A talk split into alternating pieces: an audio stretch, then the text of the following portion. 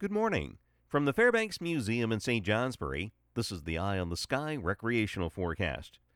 A changeable day today. We've got some gusty south winds, milder conditions. Along with that, a rising chance of showers across northern sections this morning. They'll diminish this afternoon. Meanwhile, southern areas will see a few breaks of sun and a few spotty light showers.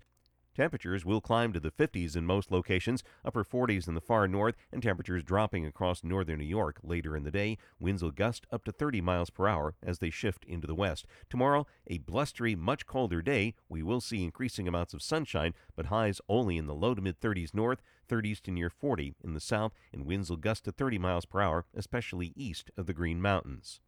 For the mountains today, the northern summits will be frequently obscured in clouds and showers, changing to some snow showers later in the day as temperatures begin to fall. Southern areas will see clouds mainly above the summits, a few spotty showers, some partial clearing late.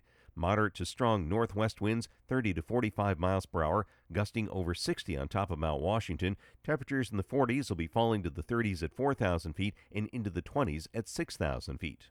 At lower elevations, there is a lake wind advisory for Lake Champlain, south winds shifting to the west, gusting 30 to 40 miles per hour. I'm meteorologist Mark Breen with an eye on the sky.